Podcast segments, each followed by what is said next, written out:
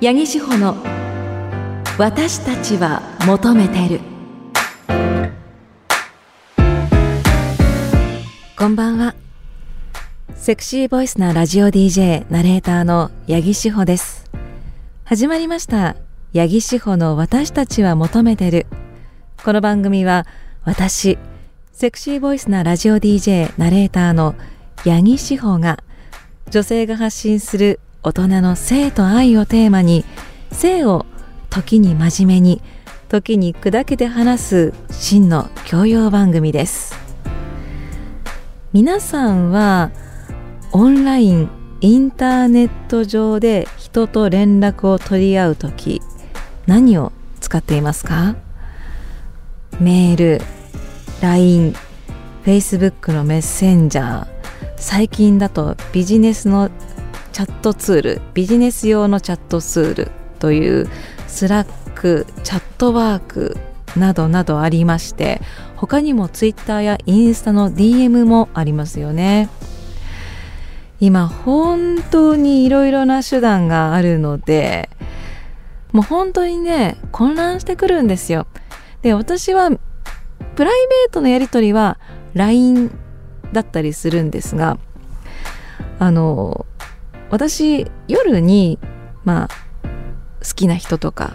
仲良くさせていただいている人とこう何て言うんでしょうね。生めかしいやり取りをするというかエロラインをするのがマインドフルネスなんですよ。あのマインドフルネスっていうのをこう嫌な考えとか不安とかを吹き飛ばすっていうね、まあ、瞑想が有名ですけど、まあ、そのエロラインが私にとってはマインドフルネスになっていたりすることがあるんですが数年前ですね当時付き合っていた人とあのこう次に行きたいラブホテルについてこう話し合っていたんですよ。で具体的にこのラブホテルには何があるのかどういうお部屋なのかっていうのをこう提案するためにそのホテルの URL を送ろうと思ったんですね。でその時にあのシェア機能ってリンクのシェア機能ってちょっとこうあの難しいところがあってリンクシェアって押した時にいろいろな LINE のアイコンがずらって並ぶの分かりますかね？よく使ってるこう相手先の LINE のアイコンが並んですぐにその URL シェアできるようになってるんですよ。それはねとっても便利な機能で Google ってすごいなって思うんですが、まあ、その当時よく使っていたのが、まあ、その当時付き合っていた彼の LINE と当時働いていた会社の LINE グループだったんですね。で私は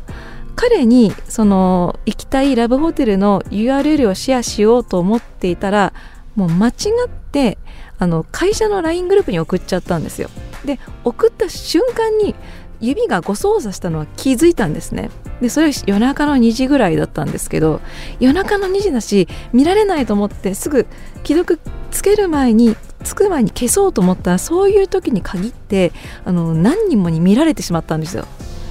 でそのままにしておけないからもう急いで送信取り消しをしてあの大変申し訳ありません。誤って送信してしまいました。失礼しましたっていうふうに送って。で私当時まだこういうふうに自分がその性とかの発信をしたりとか自分自身のこうボディーラインとかをこうアピールするようなことしていなかったわけですよ。すごく真面目なつまらない人間だと思われていたと思うんですがそんな人間からいきなりラブホテルの URL が送られてきてしかもそのごまかせない感じのあの URL あの画像が出ちゃうしそのラブホテル紹介サイトみたいなところの名前も出ちゃってるっていうねあの感じだったのでもうやばいやってしまったと思ったらそのグループの人たちがもうみんな一斉に「ドンマイドンマイドンマイ」っていう「お疲れ様です」っていうスタンプを送ってくれてちょっとだけ救われたんですが、まあ、その後夜中に一人布団にくるまって叫びましたよね。恥ずかしすぎてあと後悔でね今だったら話のネタにできるんですけどねという私の経験をもとに始まる新コーナーが今日はありますこの八木志保の私たちは求めてる皆さんからのメッセージお待ちしていますよ。メールは CBC ラジオ。八木志保の私たちは求めてるの番組メールフォームからお送りください。あの前回、ハイヤーハイヤーって言っちゃったらしい。カットされていなかったらしい。すいませんって言われた。お互い気づいてなかったですね。はい。馴染みすぎちゃってね、まだ前の番組を引きずっております。はい。今日は日曜日夜10時。CBC ラジオの八木志保の私たちは求めてるこの後10時30分までお付き合いください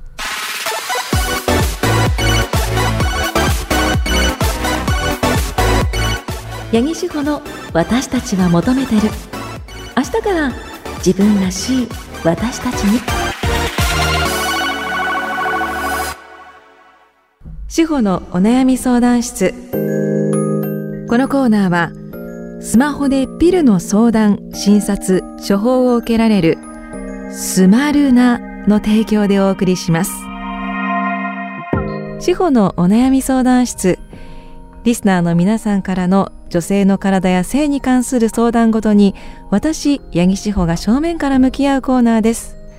女性からはもちろん男性からの奥様や娘さんに関する相談も募集しています。さあ今日は月に1回の特別版です。ゲストの方と一緒に相談を解決していきます。今日のゲストは福岡県にあるクリニックスマルナ医科歯科クリニック博多の婦人科医久保田真知先生です。久保田先生よろしくお願いします。こんばんは。よろしくお願いします。よろしくお願いします久保田先生は毎日の外来で月経トラブルの相談子宮頸がん検診など幅広く女性たちの相談に乗っておられるということでハイヤーハイヤー火曜日から続いての登場ということですね新番組でもよろしくお願いしますこちらこそよろしくお願いします。夜遅くの時間帯になったんですね。はい、そうなんですよ。うん、あの久保田先生も聞きやすくなったということで。そうそう、10時ぐらいからだからね。いやもう今回も、ね、楽しみにしてますよ。ありがとうございます。では早速届いた相談ご紹介します。マド姉さん、北海道40代女性からの相談です。志保さんこんばんは。私は数年前から月経過多に悩んでいます。一旦生理になると特に多い日の夜用36センチ羽根付きを昼間も使っていますそれでも数時間で取り替えなければならないぐらいの量が出る上にそれが10日近く続きます。たまたま内科で採血した時赤血球が少なく鉄欠乏性貧血と言われフェロミアを処方されていますが毎月毎月生理が辛くて仕方ないです。ピルを服用することで症状を改善することは期待できますか？また PMS も症状がひどく胸の張り生理痛のような痛み腰痛イライラ感などがあります。ということで月経過多に悩んでいるという相談なんですがあの久保田先生いかがでしょうか？今回は40歳代の方からのご相談ですよね。はい、はい。で内科には行ってらっしゃる、はい、フェロミアってあの鉄分を補給する貧血を治療するためのお薬なんです。はい、うん、だからまあ数字がどれぐらいだったのかとってもひどい貧血だったんでしょうね、うん、なんかこういう貧血の薬ってこう血を増やすっていうふうに聞いたことがあるんですけどそういうことではないんですか？もうしっかり血液が貧血がない状態まで戻ればお薬はやめていいんですけどもね、うん、はい、治療のために飲んでらっしゃるでも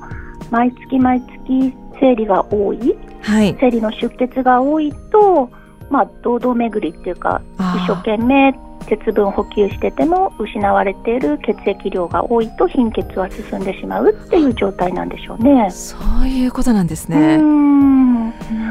内科には行ってらっしゃるけれども、はい、婦人科には受診してらっしゃるのかなってちょっと心配してます。はあ、そうですね。ちょっとこの文章には出てきてないですね。うん、そうそ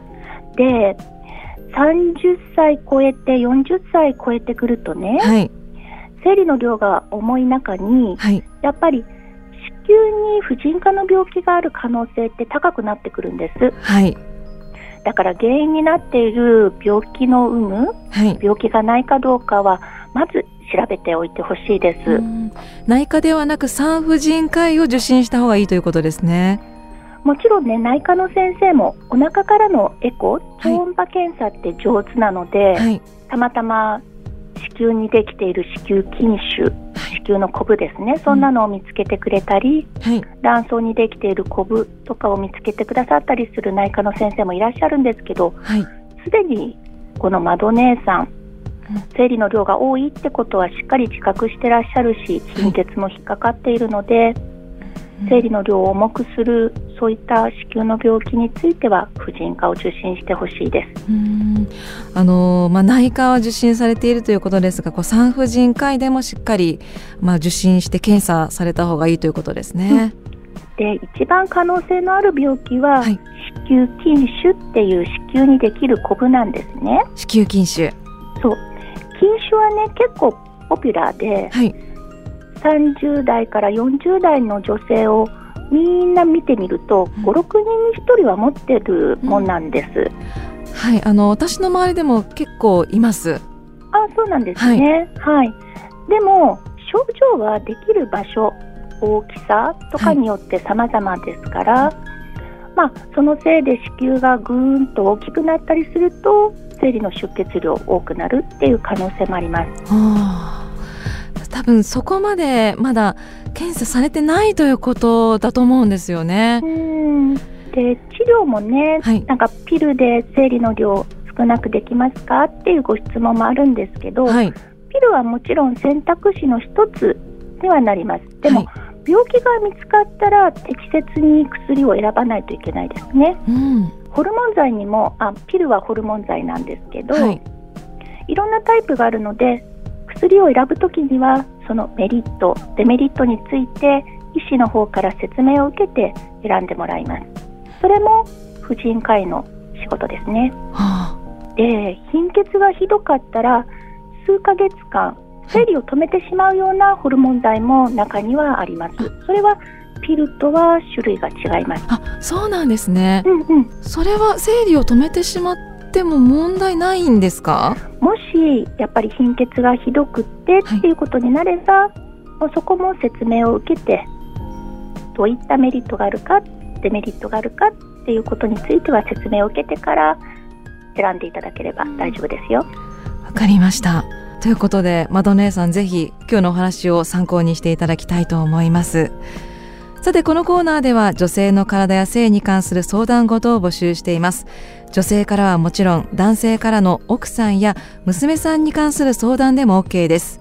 メールは CBC ラジオ八木志保の私たちは求めてるのホームページにアクセスして番組メールフォームからお送りください。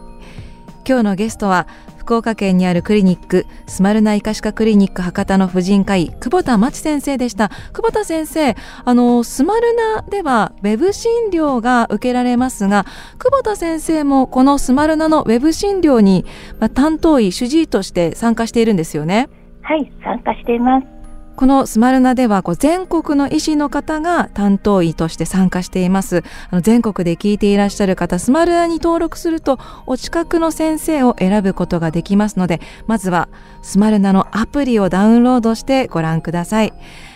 ということで久保田先生今日はありがとうございました。ありがとうございました。司法のお悩み相談室。このコーナーはスマホでピルの相談診察処方を受けられるスマルナの提供でお送りしました。八木志保の私たちは求めてる。メッセージ。皆さんは未だに忘れられないメッセージを受け取ったことはありますか？手紙やお便り、メール、LINE などなど。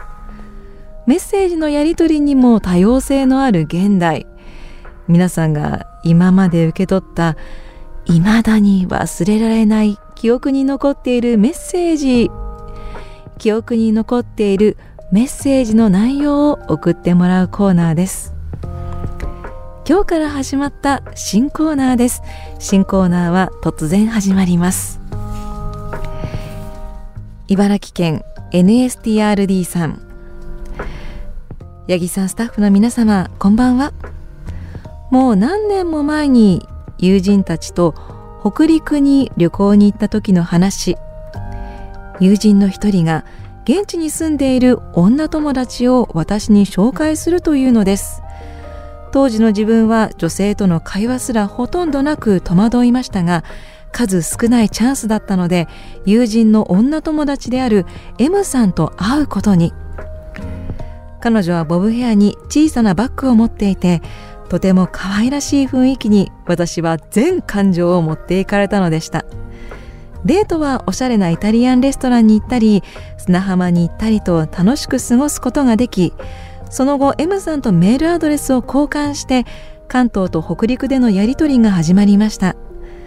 物理的には遠距離でも心の距離は縮まるかもと当時は思っていたんですが案の定自然消滅。それから数年経ち私がスマホに LINE をインストールしていると M さんのものらしきアカウントが出てきました。そのアカウントには彼女と2人の子供らしき画像が写っていてとりあえず幸せそうなのでそれでよかったと思いそっとアカウントを閉じたのでした。LINE あるあるですね。あのかつての人がなぜかいつの間にか友達になっているっていうね友達ですかって表示されるみたいな。あのなんか別に好きな人とかかつて付き合ってた人が LINE に出てくるっていうことはあまりないんですけどあのもう別に連絡取りたくないなっていう。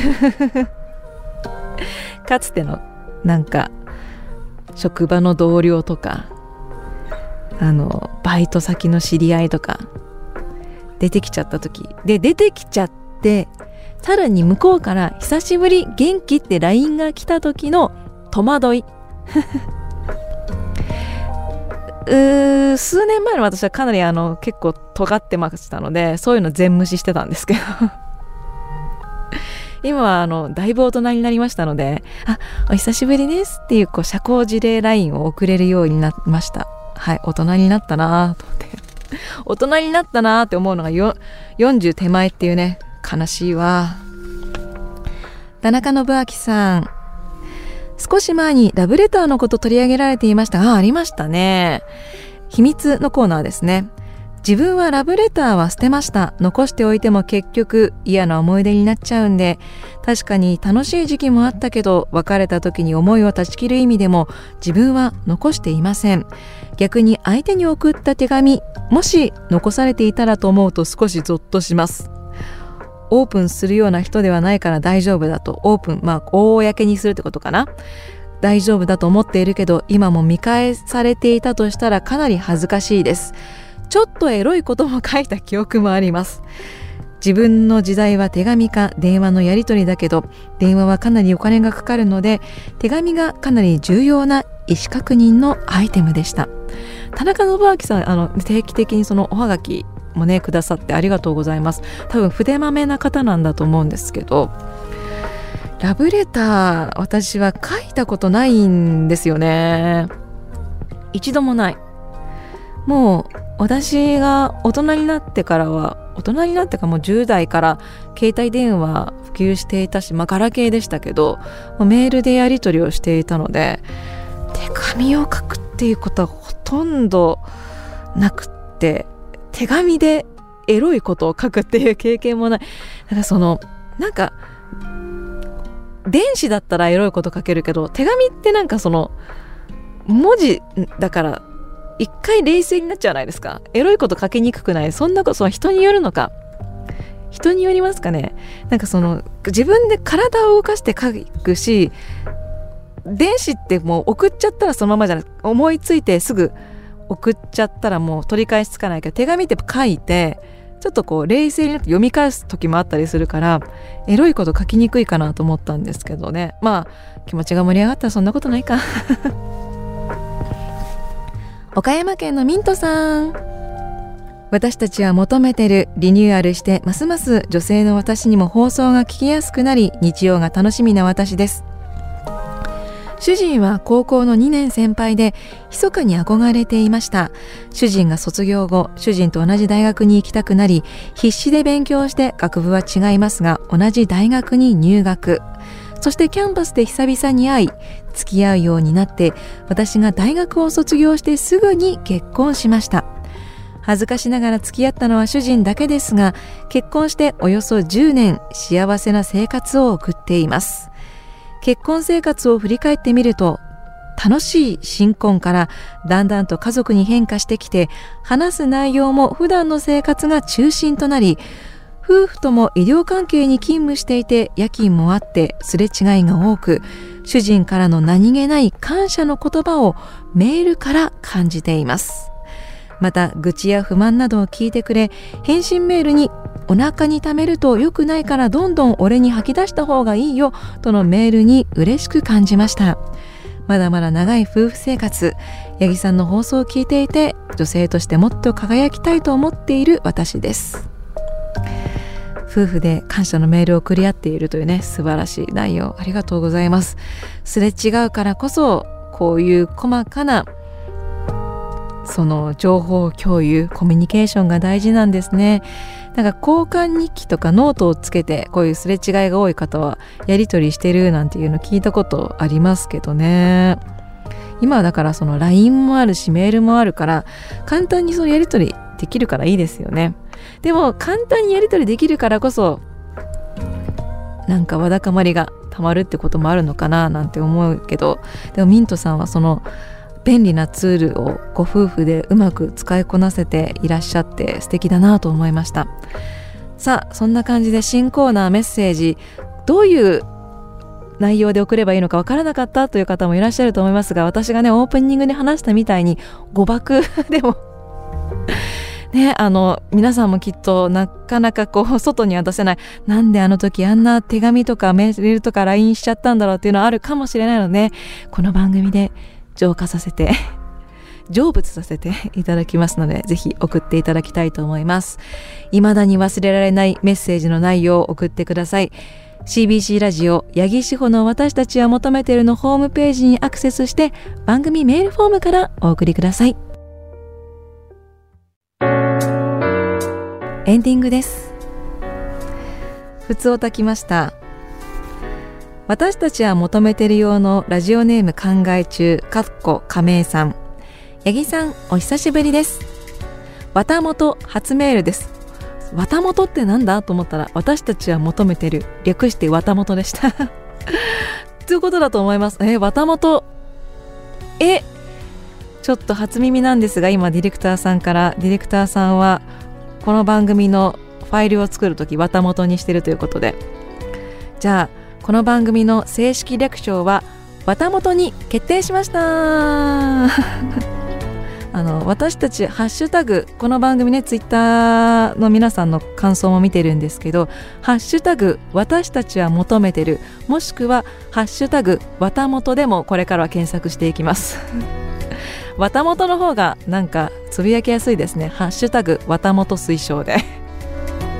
いきますがそんな、えー、ラジオネーム考え中さんは私の飼い猫まさこちゃん。白い毛の可愛い子猫を産みました。八木さんのツイッターアカウントにツイートしますね。ありがとうございます。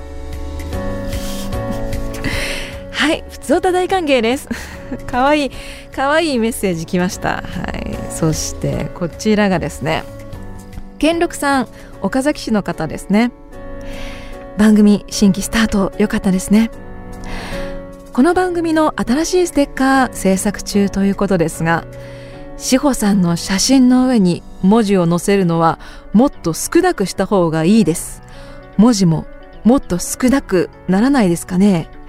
冷蔵庫に貼ってある水漏れはこちらにお電話をのマグネットっぽいです。ハイヤーハイヤー火曜日のステッカー。ハイヤーハイヤーの番組写真ぐらいがいいです。QR コードをつけて限定で記事が見られるとかいやお一人のおっさんの意見ですがねということでね。ステッカーについてのご意見いただきましたがステッカーもうできちゃいました。ただ健六さんがご満足いただけるステッカーになってると思います。あの今ゴムでステッカーを取ったんですけど。ん？ステッカーからゴムを取った。ステッカーからゴムを取ったんですけど。あのなんか強調してみましたけど。はいあのこの番組の、えー、サムネイルというかロゴそのままのステッカーになりました。かなりかっこいいステッカーになっているんじゃないかなと思います。あの4月以降ねメッセージ紹介させていただいた方皆さんにこのステッカーをプレゼントしますので、えー、随時あの過去今日の放送の前にあのメッセージ紹介した方にも送っていきますのであの気長にお待ちいただければなというふうに思います。そしてこの番組メッセージを紹介した方皆さんに番組特製、えー、綿本ステッカーをプレゼントいたしますのでぜひメッセージを送ってください。そしてポッドキャスト配信されております。なぜかこのポッドキャスト時々アップルのポッドキャスト総合ランキング上位に瞬間的に食い込んだりします。ねあの総合2位っていうのが何回かありましたね。そんなことある？って思ったんですけど皆さんのおかげです。ありがとうございます。えっ、とですね毎週日曜日の夜10時にポッドキャスト更新されるんですが今回だと4月23日4月23日放送分が配信されました。されているはずされています。はいということで各種ポッドキャストサービスで配信されています。八木志保私たちは求めてるもしくは八木志保の私たちは求めてるで出てくるかと思います。そしてこの番組の前身番組の「ハイヤーハイヤー火曜日も」えー、過去回順次アップされておりますのでそちらもチェックしてください。メッセージお待ちしています。あのポッドキャスト組もぜひメッセージ送ってください。あのえ？初めて聞いたんですけどメッセージ読まれるなら送りたい。ステッカー欲しいというポッドキャスト組の皆さんメッセージお待ちしております。メッセージは CBC ラジオの番組ホームページにあるメールフォームから送っていただきたいと思います。この後のスナイパー紀藤さんの番組にはえっと、ハイヤーハイヤーというねオーディション番組であの横並びで一緒に番組を担当していました奥葉ちゃんも出るということですよ。楽しみにしていてくださいね。それではここまでのお相手はセクシーボイスなラジオ DJ ナレーターの八木志保でした。次の夜まで。See you!